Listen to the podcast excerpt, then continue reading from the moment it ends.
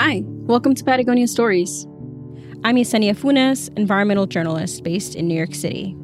And this is my article, To My Bebito.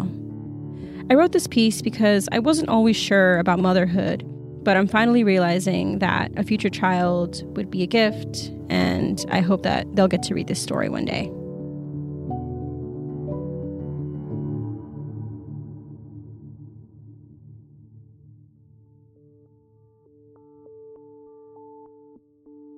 My little love, I wasn't always certain about you. I used to obsess over the questions my child would one day ask me. Why is the world like this? Why the floods, fires, fear? Where's the clean water and air? Who caused this? What did you do to stop it? The thought used to terrify me. It still does. How does a person look their bebito in the eye and explain that they are here because they symbolize all the love their mother carries inside. That their mother delivered them not because she wanted them to suffer, but because she wanted to ease her own suffering. How do I explain to you, mi amor, that you're here out of my selfishness? That I wanted to be a mother, so damn it, I became one. I love you, child of mine who does not yet exist, but who I hope someday will. I stopped obsessing over these questions that you may or may not ask one day because I realized that they don't matter. Not really. Perhaps the world wasn't always overrun with wildfires and hurricanes, but our people have always faced the end of an era.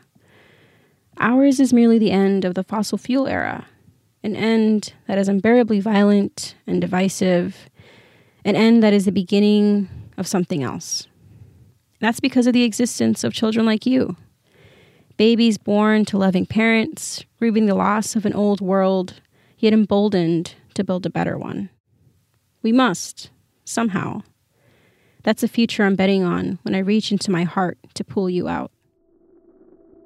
But I wasn't always sure of you.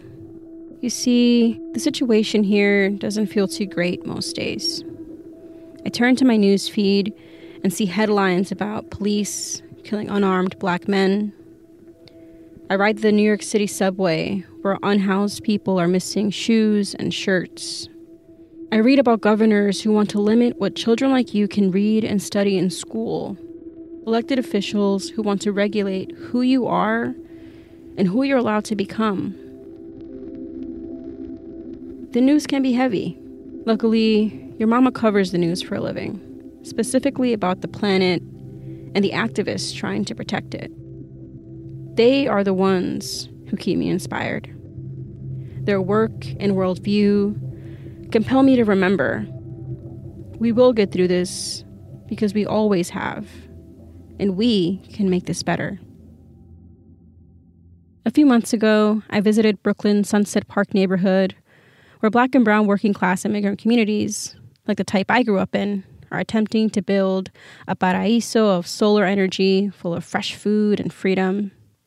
They're standing up to polluters and gentrifiers while speaking up for renewables and green jobs. I was there to visit Elizabeth Yeampierre, executive director of the climate justice organization Uprose.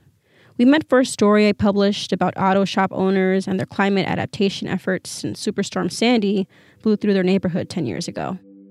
Some days are hard, but on days like these, I know yours can be a loving world too. I step outside, respiro, and I see how incredibly miraculous it is that I exist.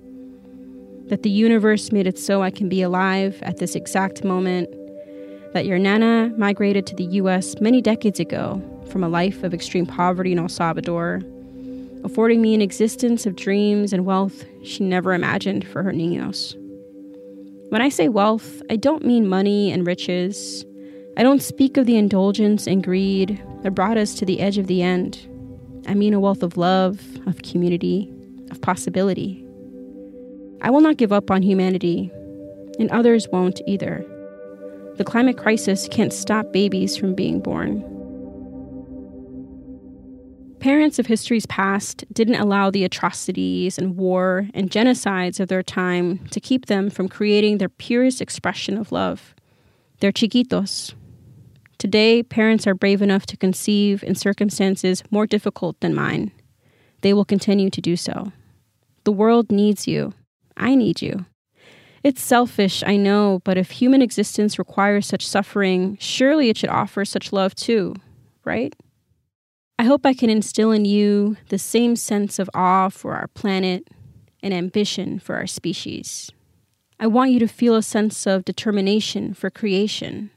I mean, create as in creativity, imagining, building, molding, dreaming, fighting, ensuring a just world for all, for the innocent babies of the world.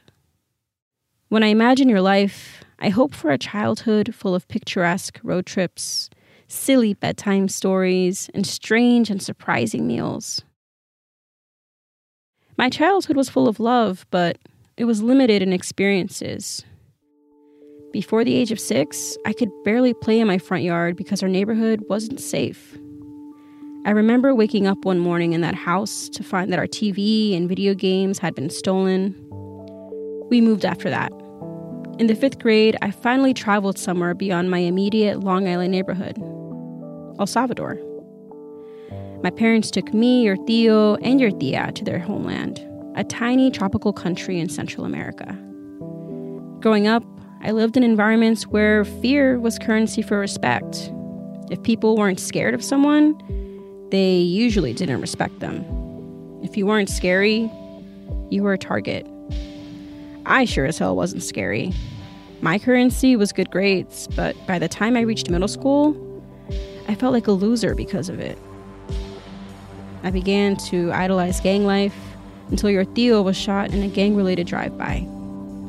He survived, but his experience left me with an eternal fear of who would be next. It left me with a deep hatred of guns and what they can do to people. Just a few years ago, my heart broke again when a shooting happened outside your primo's house. Before you, I only had them they were my babies. But that event, even though they were safe, triggered me. I was that 12 year old girl again, full of panic and terror. Something terrible had just happened, and my loved ones no longer felt safe. I don't want that for you. I worry sometimes that this is some kind of generational curse our people carry. Before me, there was your Nana, and what she lived through was something else. That's a story for another letter. I hope that with you, I can break the cycle of hardship our family has faced. I hope to imbue you with love. I believe love will find its place in your world, in politics and policing. I hope our leaders will invest in peace and safety. I dare to dream of communities where you and your classmates judge one another based on your character and commitment to each other rather than the kicks on your feet or the colors you all rep.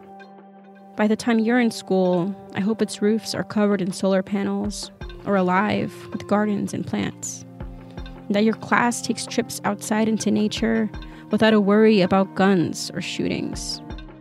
I hope teachers greet you with free breakfast and words of affirmation, that school entrances no longer require the security, cameras, and metal detectors I experienced as a child. Instead, these institutions will invest in counseling and mental health resources, in art and sports and after school activities. I hope by the time you're reading this that families have access to good paying jobs so that no one has to struggle. This struggle is at the root of all this violence, slow and direct, many of us face today. How can we expect our children to help us build a better world if they're in pain? How do we expect them to grow up strong and caring if they're hungry and alone? How can they confront the climate crisis if they are in crisis? Con todo mi alma, Mom.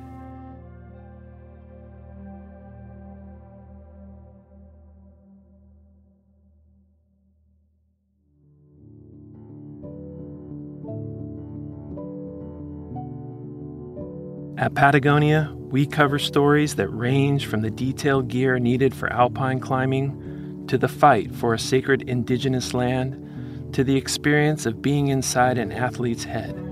Sure, we're a company that makes gear for getting outside, but we're also a company that cares about the future of planet Earth.